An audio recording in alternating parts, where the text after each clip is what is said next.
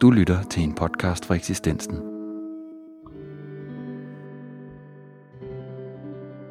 I forbindelse med udgivelsen af bogen Præstebørn havde Eksistensen podcast besøg af to af bogens bidragydere, skuespiller Jens Albinus og sognepræst Lars Gustav Lindhardt. Besøget blev til podcasten Præsteunger. Lars Gustav blev lidt længere end Jens, og derfor har vi lavet en lille ekstra episode med Lars Gustav, hvor han fortæller lidt om sit forhold til teologis gamle fredagsbar på Købmagergade, om at drikke øl som teologistuderende og om selv at have et præstehjem. Hvis du ikke har hørt podcasten Præsteunger endnu, så vil det måske være en meget god idé at lytte til den, før du lytter videre her. Rigtig teologi det blev praktiseret, mens i et rum fyldt med øl og cigaretrøg. Og det var, især Bobby Bar havde ligesom ry for, at det var sådan det sted, hvor teologerne samledes. Og der var sådan en myte blandt de mandlige teologer om, at det var den, der vandt den teologiske slåskamp, der fik lov til at tage damen med hjem. Og det var en myte, for det passede jo ikke. Damerne var gået hjem for længst, når den teologiske slåskamp ligesom blev afgjort. Så det var ren myte, men det var den fortælling, som vi ligesom fortalte hinanden, os mandlige teologer. I Lars Gustavs indlæg fortæller han om en tryg opvækst, hvor der var opbakning til, at han kunne blive lige, hvad han ville. Først ville han være fysiker, men så begyndte interessen for det humanistiske og senere det teologiske alligevel at vise sig. Han skriver, så blev det teologi alligevel, men jeg skulle i hvert fald ikke være præst. Jeg havde et vist talent for teologien. Det var ganske vist et talent, som blev holdt i skak af min dovenskab og mine mange timer på de københavnske barer og bodegaer, men det var tydeligt for mig, at et eller andet havde jeg fået med hjemmefra. Selvfølgelig havde jeg det. Her taler vi lidt med Lars Gustav om det med de øl der.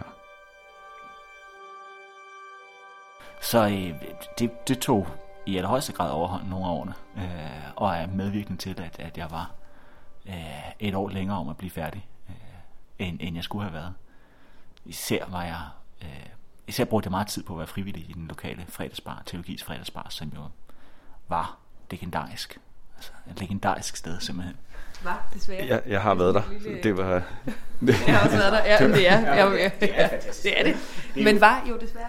Nu er det jo et lille kosteskab ude på Kure. Ja, det er jo nemlig det. Altså præcis. Og der har været en lang teologisk diskussion, som har kørt flere hundrede år. Det er om... sådan helt grundlæggende om ånd følger rum. Altså om det følger det ydre, ikke? Eller om ånd er noget, du kan bevare. Altså, betyder det noget, at vi holder gudstjenester i kirker? Betyder det noget, at vi tager det rigtige tøj på? Eller kan vi, som der også er kirkefolk, kan vi få den samme oplevelse, eller måske endda en renere oplevelse, ved at stå i vores jeans og vores sweater i en stald på en mark, eller i en lysning i en skov, eller sådan andet. Og for mig blev diskussionen afgjort, da jeg besøgte teologis fredagsbar ude på Kure. For der kunne jeg konstatere, selvom det var de samme mennesker, og selvom viljen var der, så var ånden ikke den samme, fordi lokalerne var anderledes.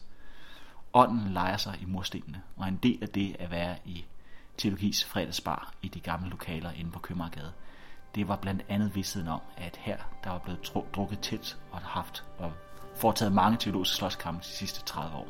Det gør altså en forskel. Efter nogle år med embede i A.V. Ørekirke blev Lars Gustav i slutningen af 2017 sognepræst i Frederiksberg Slotskirke. Det med, altså, om man drikker øl eller ej, man sidder ude i byen, måske ikke nødvendigvis på teobar, men at det giver noget, studierne ikke kan give, fordi man på en eller anden måde møder verden på en anden måde, det kan man jo gøre mange steder. Men hvis du virkelig har brugt så mange timer, som du har skrevet, på at gå på bodega, så må det også have givet noget, studierne ikke kunne. Ja, enormt meget. Altså der var jo det i det,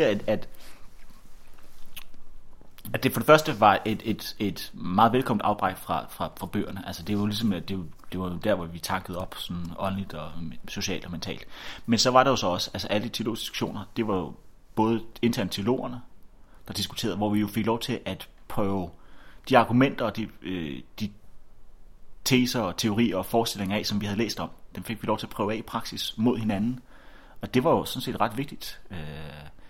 Og det var et miljø, altså det kunne vi også godt have gjort uden at drikke, men det var simpelthen nemmere, når vi var plørfulde, fordi så holdt vi ikke igen, så gav vi fuldt los. Og så er det, når man er teolog og tager i byen, så er det meget svært ikke at komme til at snakke om teologi, uanset hvem man snakker med. Det er de færreste, som ikke har en holdning til teologi. Så min erfaring var, at der var 3 reaktioner, som jeg mødte meget ofte, når jeg sagde, at jeg læste teologi. Den første, det var, okay, hvorefter vedkommende sådan forsigtigt, men alligevel sådan rimeligt hurtigt flyttede sin stol 1,5 meter væk, for det kunne jo være, det smittede. Det var den ene reaktion. Den anden reaktion, det var, aha, jamen, du er jo godt klar over religion, det er årsagen til alt ondt i hele verden. Og så var diskussionen ligesom kørende derfra. Og den tredje, det var, ej, hvor spændende. Nu skal du høre, min mormor døde forleden dag. Har du ikke lyst til at høre om det?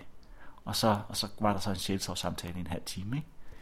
Det var sådan 3 reaktioner, som var meget almindelige. Der var selvfølgelig også andre reaktioner, og også mere fornuftige reaktioner, men de 3 reaktioner var meget almindelige. Og derfor så endte man ofte med at diskutere teologi på den ene eller anden måde. Også selvom man ikke sloges med sine teologfæller og teologifæller. Det blev så slemt nogle gange, så de fleste teologer, de udviklede en sekundær uddannelse. Et eller andet, som man kunne sige, som man vidste ikke ville skabe nogen diskussion. Jeg kunne godt finde på at sige, at jeg studerede nanoteknologi. Og det er fordi, jeg overvejede på gymnasiet at studere nanoteknologi, og derfor vidste jeg en lille smule om det. Jeg vidste lige akkurat nok om det, til at jeg kunne have en samtale måske 3 minutter. Men det var sådan set ikke det vigtigste. Det vigtigste er, at når man siger, at man læser nanoteknologi, så er svaret 95% af gangen, det er, aha, okay, og så rykker vi videre til et nyt emne. Så det er en måde at undgå de der teologiske diskussioner, som man jo også godt kunne blive træt af.